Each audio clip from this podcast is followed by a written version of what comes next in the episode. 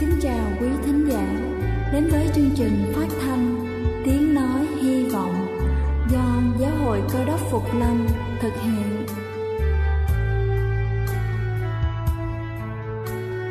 Kính thưa quý vị, Đức Chúa Giêsu trước khi Ngài về trời đã ban cho các môn đệ của Ngài một điều răn mới, đó là họ phải yêu thương nhau như chính tình yêu mà Ngài đã dành Quả thật vậy thưa quý vị, tình yêu thương là một món quà vô giá mà Chúa đã ban cho nhân loại và đó cũng là thông điệp mà chúng tôi muốn gửi đến toàn thể quý vị.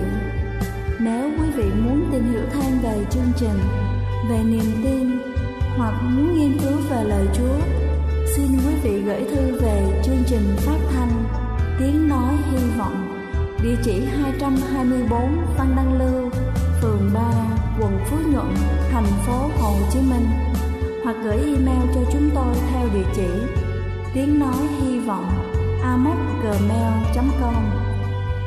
Ngoài ra, quý vị cũng có thể liên lạc với bất kỳ hội thánh cơ đốc Phục Lâm tại địa phương gần nhất. Xin chân thành cảm ơn và kính mời quý vị lắng nghe chương trình hôm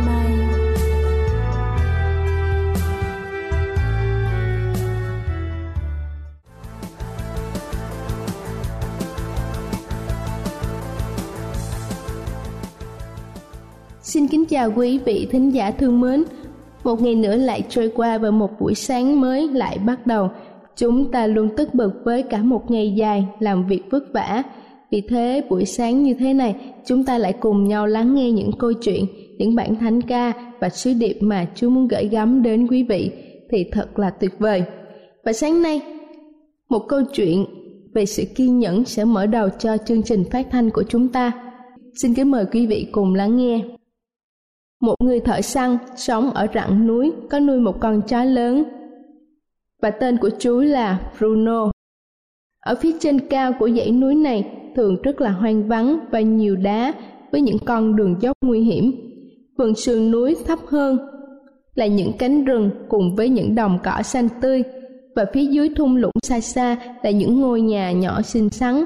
Thời tiết tại vùng núi này vào mùa hè được sưởi ấm bởi những tia nắng mặt trời nhưng khi thời tiết vào mùa đông, thì những con đường ngập đầy tuyết, bão và những cơn gió lạnh cắt da có thể thổi tới bất cứ lúc nào, làm cho việc đi lại đã khó khăn lại càng khó khăn hơn và chúng cũng đe dọa cuộc sống ở đây. Đây là một câu chuyện xảy ra rất lâu. Lúc ấy, người dân sống ở vùng núi này hầu như là ở trong nhà suốt mùa đông và họ cố gắng để không đi ra ngoài trên những con đường núi nguy hiểm và đầy tuyết. Vào một đêm đông nọ, người thợ săn về đến nhà thì thấy đứa con trai út của ông bị bệnh rất nặng. Trong nhà thì không có viên thuốc nào cả và bác sĩ gần nhất thì sống ở một ngôi làng dưới chân núi. Nhưng người cha biết chắc rằng con trai nhỏ của ông phải được chữa bệnh càng sớm càng tốt gọi chú chó Bruno, người thợ săn quấn chặt chiếc áo khoác dày chung quanh người nó. Ông đội mũ và đeo găng tay và sau đó ông cùng chú chó can đảm xuống núi. Tuyết rơi rất nhanh, chiếc lồng đèn cũng chỉ đủ sáng để soi đường. Bruno và chủ nhanh chóng theo dấu xuống dốc. Sau đó họ đến ngôi làng một cách an toàn và đến nhà bác sĩ. Sau khi lấy thuốc, người thợ săn và chú chó một lần nữa lên đường dưới cơn mưa tuyết. Màn đêm càng dày hơn lúc trước và tuyết cứ rơi trên đường, vì thế cuộc hành trình càng khó khăn hơn lúc họ xuống núi. Nhưng với sự giúp đỡ của chú chó trung thành, người đàn ông mệt mỏi rã rời vẫn tiếp tục chiến đấu cho đến khi gần đến nhà. Sức lực cạn kiệt, ông ngồi xuống trên tuyết, nhưng Bruno sủa lên và cọm vào má của người chủ như muốn nói, hãy đứng lên. Ông phải đứng lên và tiếp tục leo núi. Được rồi, Bruno, người chủ nói, ta sẽ đứng lên và cố gắng. Và với tất cả sức lực của mình, người thợ săn chiến đấu bước đi một cách vất vả trong lớp tuyết sâu và xốp. Cho đến khi ông chỉ còn cách nhà khoảng vài trăm mét, nhưng tuyết rơi quá nhiều và trở nên dày quá, nên ông không biết mình đang ở đâu, vì thế ông bối rối và nghĩ rằng mình đã bị lạc. Bruno, ông nói, và bị lún vào trong tuyết. Ta phải dừng lại và nghỉ một chút trước khi ta có thể tiếp tục.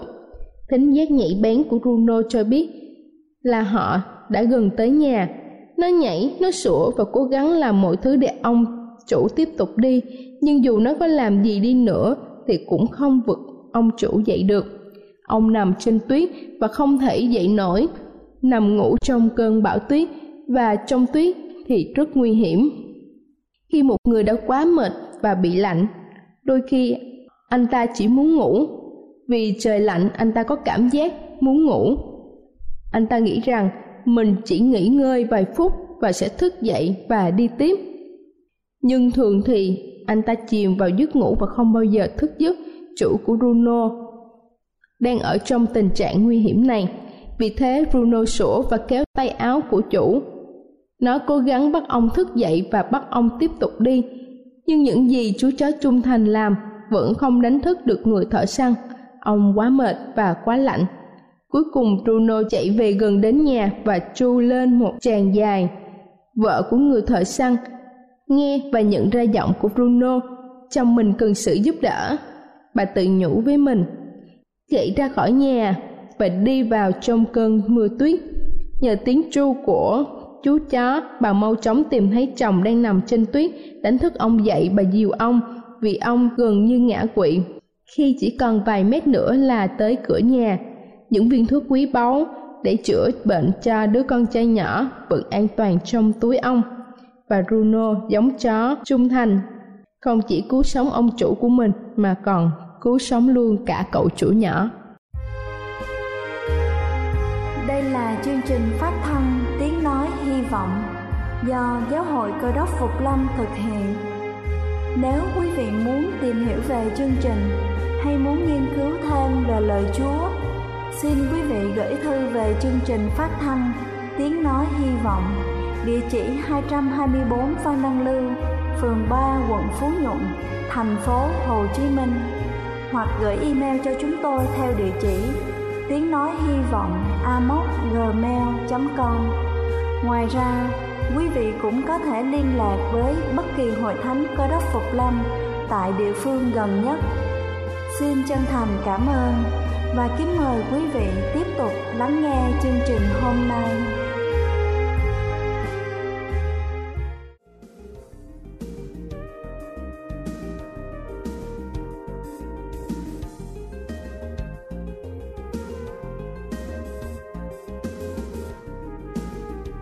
Thưa quý vị, và giờ này trước khi chúng ta đến với phần sứ điệp ngày hôm nay với chủ đề Đức Chúa Giêsu toàn thắng, xin kính mời quý vị cùng lắng lòng để lắng nghe bản thánh nhạc tôn vinh. Xin đừng bỏ con.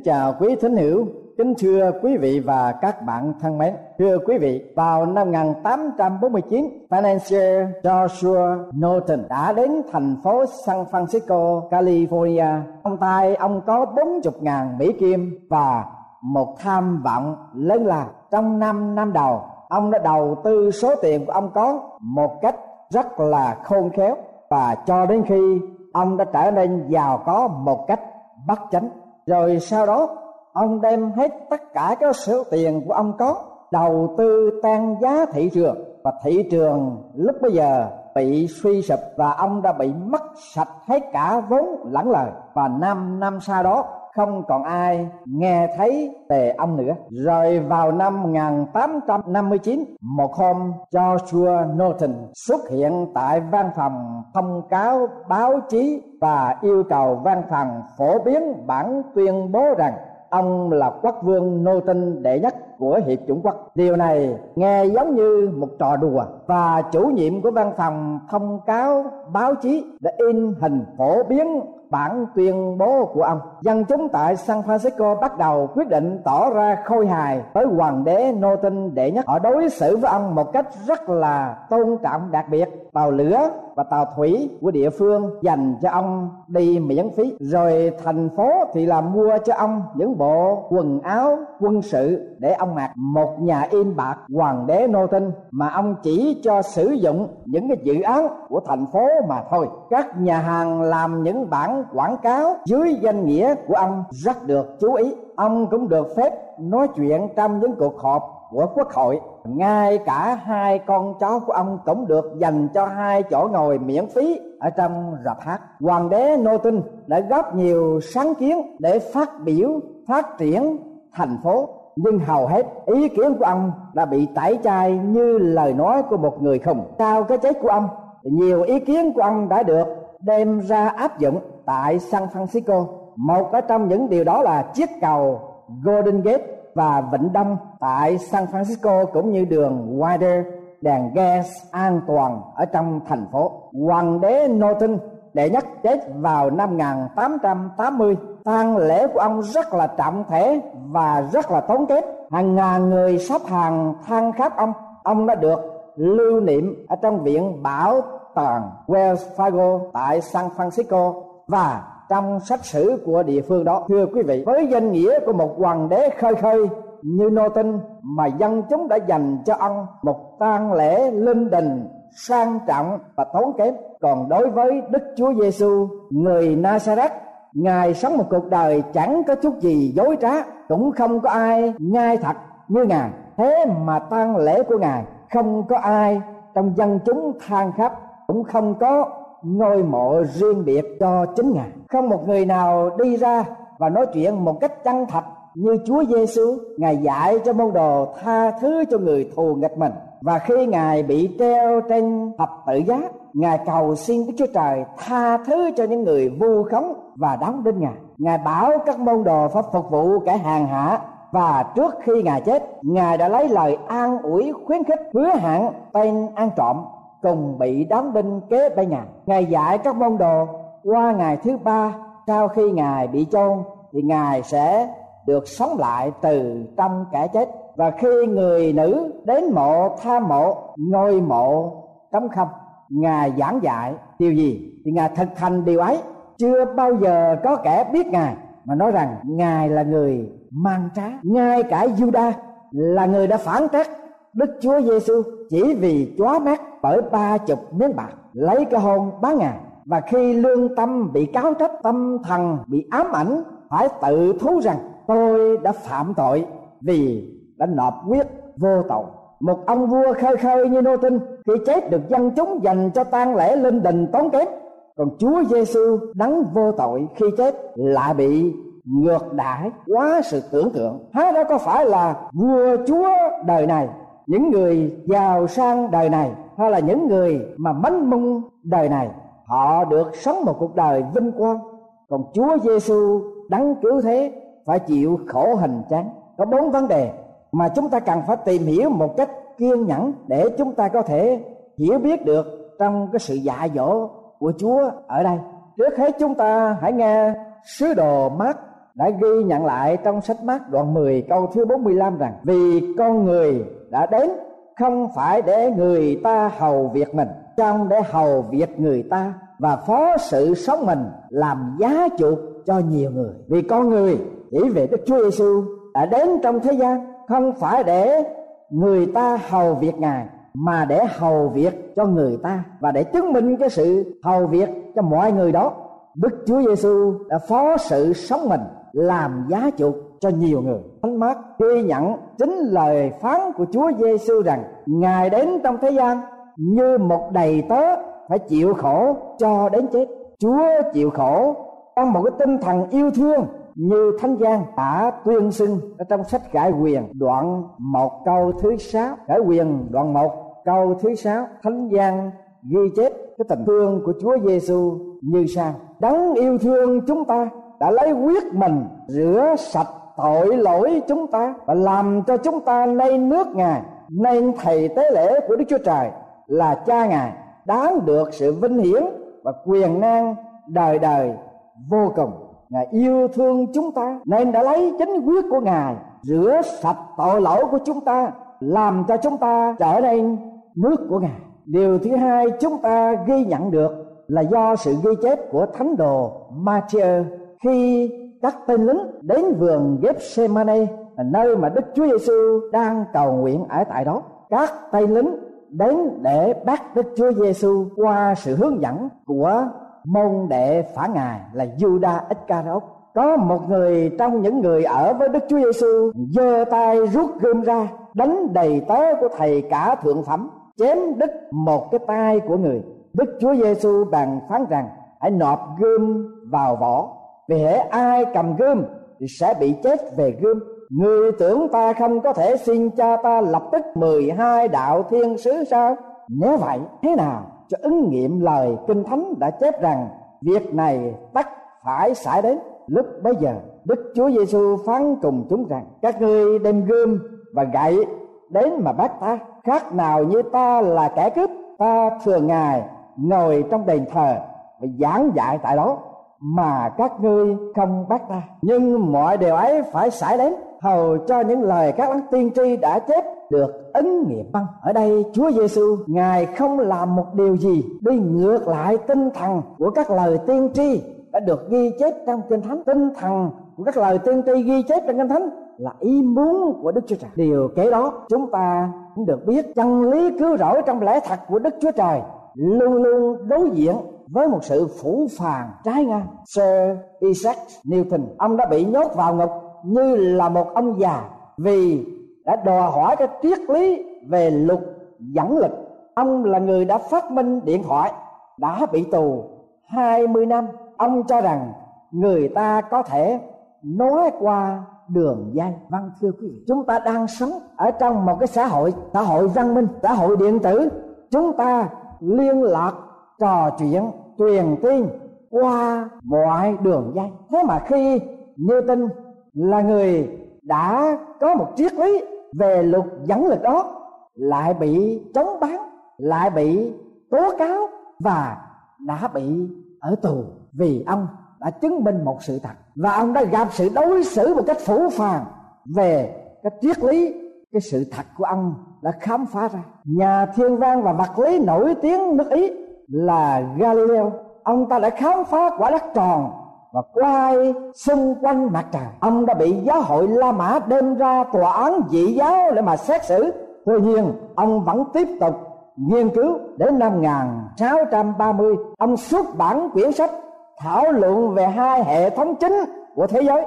Trong tác phẩm này, ông đã xác định một lần nữa trái đất xoay chung quanh mặt trời. Năm 1633 ông bị bắt buộc dẫn đến La Mã. Để nghe các nhà thần đạo nghiêm khắc lên án ông, bác ông phải quỳ trước tòa án để phủ nhận điều mình đã khám phá trong lĩnh vực khoa học. Ông bị giam lỏng 8 năm. Ông vẫn nói rằng, dù tôi có chối bỏ đi nữa, thì trái đất cũng vẫn cứ xoay quanh mặt trời. Vào ngày 30 tháng 10 năm 1992 Đức Giáo hoàng John Paul đệ nhị đã công khai thừa nhận việc cái tội Galileo là một điều sai lầm báo ngày nay số 105 tháng 11 năm 1992 thưa quý vị, những môn đệ của lẽ thật này đã bị bạc đãi vì cái triết thuyết của họ không được phù hợp với quan niệm của số đông. Nhưng sự thật không thể nào chôn giấu được. Sự thật vẫn là sự thật, không sớm thì chày.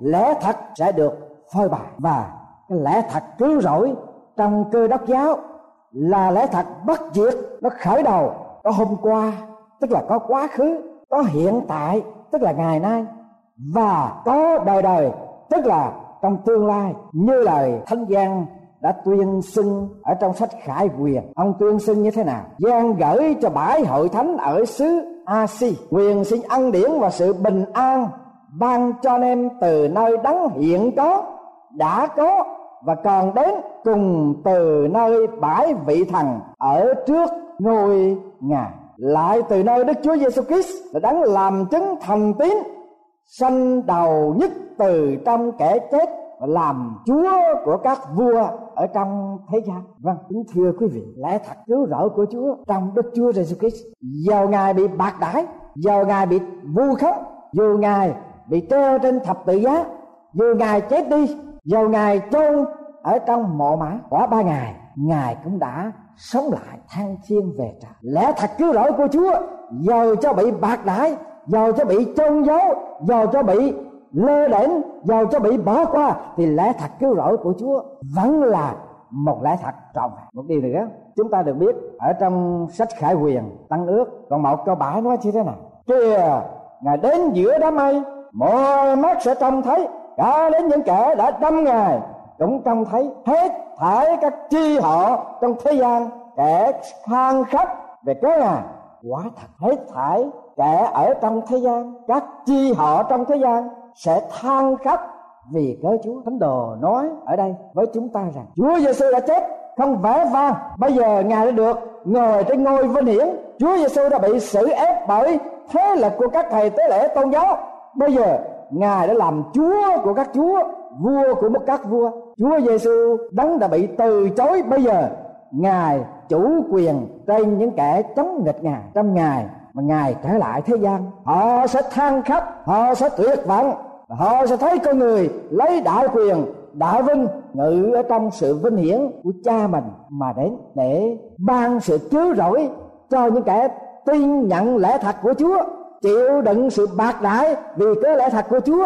Chịu thử thách khó khăn vì đức tin trong lẽ thật của Chúa. Những người đó chắc chắn như lời Chúa đã phán, ngài đến lần thứ hai, không phải để chuộc tội thế gian nữa, xong để ban sự cứu rỗi cho những kẻ tin cậy và trung tín ở trong ngài, và đồng thời sẽ đoán xét những kẻ không tin cậy và trông đợi ở trong ngài. Cho nên, thưa quý vị, đức chúa giêsu christ, ngài là đấng cứu thế, đã được toàn thắng, không chỉ những trong sự bạc đãi vô khống, chối bỏ của loài người, hay là bị hành hạ trên thập tự giá, bị chết ở trên thập tự giá, bị chôn ở trong mộ của một người giàu. Ngài đã sống lại. Bằng tất cả những sự bạc đãi, khổ hạnh mà Đức Chúa Jesus Christ đã chịu đựng bởi con người chống đối bởi thế gian chối bỏ lẽ thật.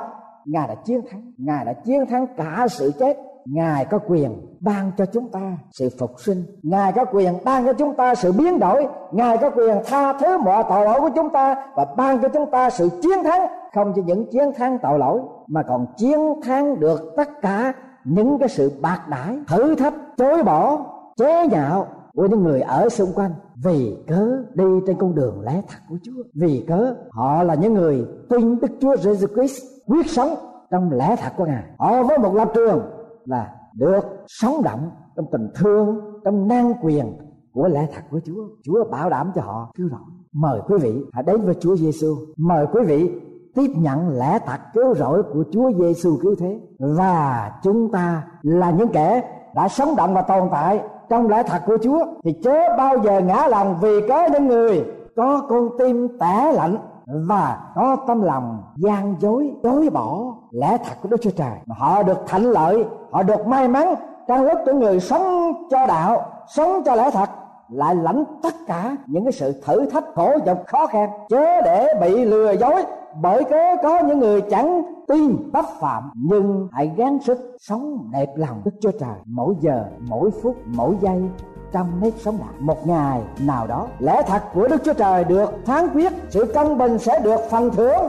và bước đi trong tình yêu thương, chịu đựng sẽ được trồng phùng với Chúa Giêsu của tình quyền xin ăn điển và sự bình an của Đức Chúa Trời ban cho anh em từ nơi đắng đã có, hiện có và cho đến đời đời